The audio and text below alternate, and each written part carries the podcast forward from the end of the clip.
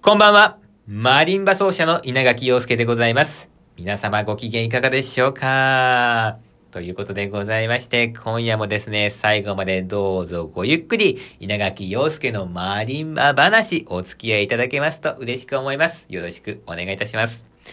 さてさて、いつも申し上げているんでございますけどもね、こちらのラジオはですね、稲垣陽介独奏マリンバ奏者がですね、一人で全国ツアーの開催、そしてですね、日本で発展したマリンバという楽器、もっともっともっともっと多くの日本人に知っていただきたいな、日本にマリンバブームを起こそうじゃないか、そういうですね、二つの目的がありまして、こちらのラジオはですね、毎日配信してるんでございますけども、その二つの目的を達成するためには、やはりまずね、稲垣陽介という人物、ももうちょっといろんな方に知っていただかないとですね、この二つの目的達成することができません。ですから私のことをもっともっと多くの方に知っていただくために、まずはそちらを優先して、毎日ね、2回ラジオを配信しているわけでございます。まあ、あのね、1000人ぐらいの方に聞いていただいてですね、まあ、1人ぐらいは、えー演奏会に来ていただけると嬉しいかななんていうふうに思ってますのでね、えー2000人、3000人、4000人、もういろんな方にですね、聞いていただく、えーそんなことをですね、願って毎日頑張っておりますのでね、どうか応援よろしくお願いいたします。こちらのラジオはですね、お便りもいつでも募集しておりますのでね、えーお便りはですね、質問を送るというボタンから送ることができます。現在募集中のメッセージテーマは、最近びっくりしたことということでございまして、まだ一通も来てませんけども、よろしくお願いしますよ。なんかびっくりしてるでしょ？えー、なんかあるでしょ？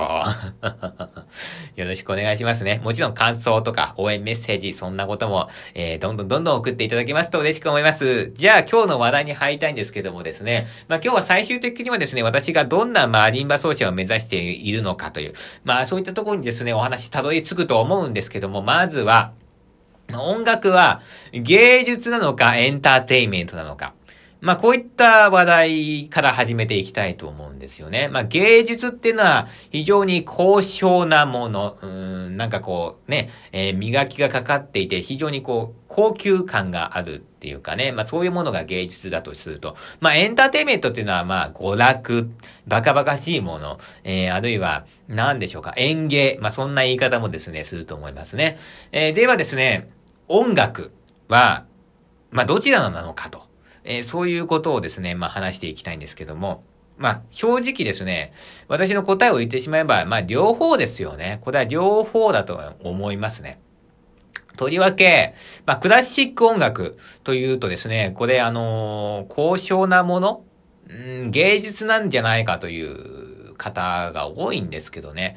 私はエンターテイメントの要素も十分、まあ、含んでると思いますね。えー現在では、まあ、高島千佐子さんが率いる12人のバイオリニスト、えー私が結構仲良しのお友達もあのメンバーに入ってるんですけども、ああいう会なんかも、まあ、行われてましてですね、あれなんかだとね、行くと結構楽しめるんですよね。あの一芸コーナーなんかがあったりなんかしてね、あの、笑いがあり、えー結構面白さもある、そういうコンサートでございますから、クラシックイコールですね、これ芸術というわけでは、私はないかなというふうに思うんですね。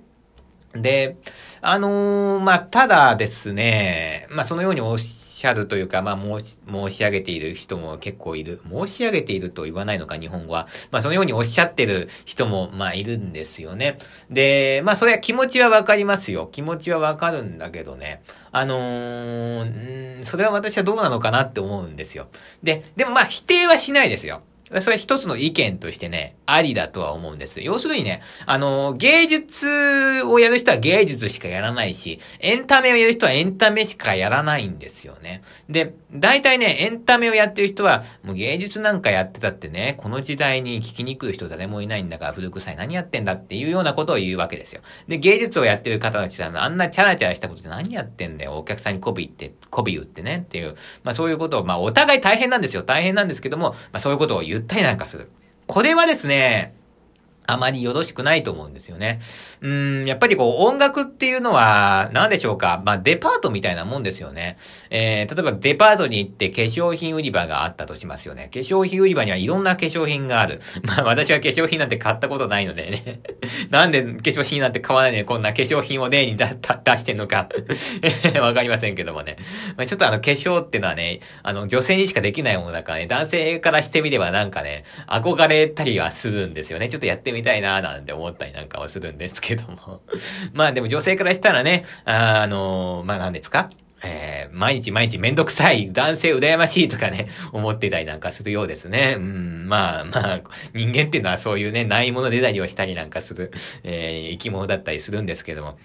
えー、まあそうそうそう。ちょっと話がそれましたけども。まあ、化粧品にもいろんな化粧品があるよね。まあ、リップ一つとってもいろんなリップの色があったりなんかするわけで。まあ、音楽もそうだと思うんですよね。こう、あの、一つ一つの演奏会っていうのは、商品だと思うんですよ、商品。で、その商品の中でやっぱりこう、お客さんが好きなものを取ればいいと思うんでね。だからこれが正しくて、これだけが音楽だよ。音楽ってこう芸術で音楽は。これが正解だよっていう、そういうやり方っていうのは、私はちょっと違うかなと。私はこれが正しいと思ってるけども、いろんな音楽がありますよ。その中からこう選んでくださいね。私はこっちの姿勢でいきたいかなと思うんですよね。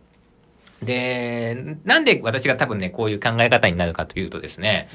まあ私は結構こう意見としてははっきりとこういうタイプの人間だと思うんですが、えー、あのー、まあ、その上でですね、言うとですね、本当にね、私はね、芸術も好きだし、エンターテイメントも両方好きなんですよ。こういう人もまあ珍しいと思うんですけど、まあ芸術ってね、私やっぱ素晴らしいと思うんですよね。あれは、あれで良さがある。あの、やっぱりこう、ああいうとこに行くとね、あの、高尚なものってを、こうね、聞くわけですよ。で、そういう演奏をするためにはですね、すっごい時間がかかってるわけですよ。で、一つ一つの、まあもう、ね、えー、ものをですね、丁寧に作り上げていかないと、あそこまでの演奏っていうのはできないわけで。で、友達なんかでそういう演奏を聞くとね、わあ、やっぱりこう、高級なものへの憧れ、高みを目指すってどんな人間でもありますよね。そういう憧れがあって、やっぱり、わあ、すごいな。俺ももっともっと高み、ね、高いとこ目指していかいきたいなって、そういうふうにやっぱ思うんですよね。ああいう回ってすごい好きなんですけども、一方でエンターテイメント。まあ、例えば落語なんか聞きに行くとですね、あの、落語ってのは基本的におバカな人が出てきておバカなことをやる世界なんで、あの、意味はないんですよ。あの、ただただにバカなことを、えー、聞いてる、そういう時間なんですけどね。なんか、安心するんですよね。わあ、やっぱ人間ってそういうもんだよね。いやー、みんな同じだよ。えー、よかったよかった、みたいな。ほっとする？あよかった、私生きてていいんだ。みんなバカなんだよ、みたいなね。そういう空間っていう、ああいうのも大好きな。どっちも好きなんですよ。普段ね、芸術の、まあ、演奏会にもよく行くし、まあ、エンターテイメント系の演奏会にもよく行くし、落語にもよく行くという。で両方好きなんで、あの、私は、あの、まあ、両方やるっていうのがね、私の強みなのかなって思ってたりするわけですよ。で、あのー、まあ、それを強みにしていくなら何ができるかっていうと、やっぱりこう、芸術からエンターテイメントのこの幅ですよね。この幅の広い、まあ、演奏会になりたいなと思うんですよ。例えば、まあ、今日、バーンと、まあ、演奏会が始まりました。で、そこで、まあ、その日のお客さんの人数とか、その日の場所とか、年齢とか、性別とか、雰囲気とか、そういうものを見ながらですね、今日はエンターテイメントが芸術の、この、まあ、幅の中で、どのあたりに位置を置いて、この回をやればいいのか。まあ今日は真ん中ぐらいかな。今日はちょっと芸術寄りかな。今日の、まあ雰囲気的にはエンターテイメント寄りかなとか。まあそういうのを、まあ瞬時に見分けて、じゃあ今日はここで行こう。今日はここで行こう。えー、そんな感じの演奏家、マイバ奏者になるのが、まあ私のこう強み、両方好きという、えー、そういう、まあ、珍しいタイプの人間の強みをですね、活かせれるのかなと、えー、最近はですね、まあ、考えているわけでございます。この、まあ、エンターテイメント、あるいは芸術、あ、すみません、エンターテイメント、あるいは演芸と、この芸術の幅っていうのがですね、天才的に幅が広かった落語家としてですね、あの、立川男子師匠、私は男子師匠のですね、講座はですね、残念ながら聞いたことないんですけども、あの師匠はこの幅がすごかったらしいですね。この幅の広さがすごくて、またで、それがこう、うまい具合に、ね、今日はここっていう、その決め方も、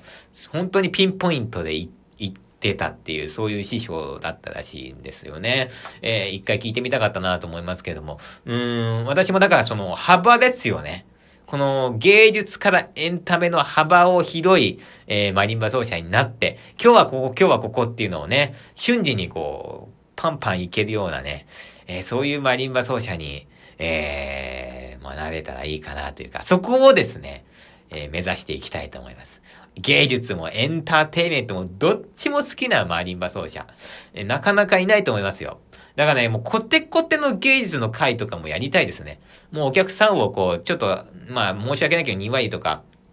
置いていくようなね、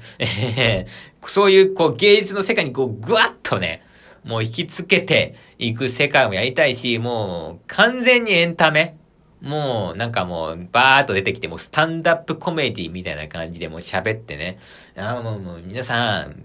こんにちは、みたいな感じで、まあ私の先生、安倍恵子なんですけどもね、マレットでめっちゃ儲けてんですよ、とか言って、えー、話してね、スタンダップコメディして、演奏やるみたいな感じの、もう、まあ、あの、一体エンタメ。今日の回は別にあのね、なんかの意味があってやってるわけか、じゃないと。バカバカしい回をとことんやりますよ、みたいな。そういう回もね、やってみたいしね。うん。まあ、こういうでも極端に振るっていうのは、やっぱこう自分でね、主催した時じゃないとできないので、それ自分で責任を持ってやることになりますから。まあ、それはね、自分で主催した時なんですけども。でも、そういう自分の主催した時に極端に振っていけば、こう、幅がどんどんどんどん広くなっていくわけですからね。その幅が広くなってれば、まあ、あのー、ね、こう、やっぱり、えー、普通の回であっても、こうね、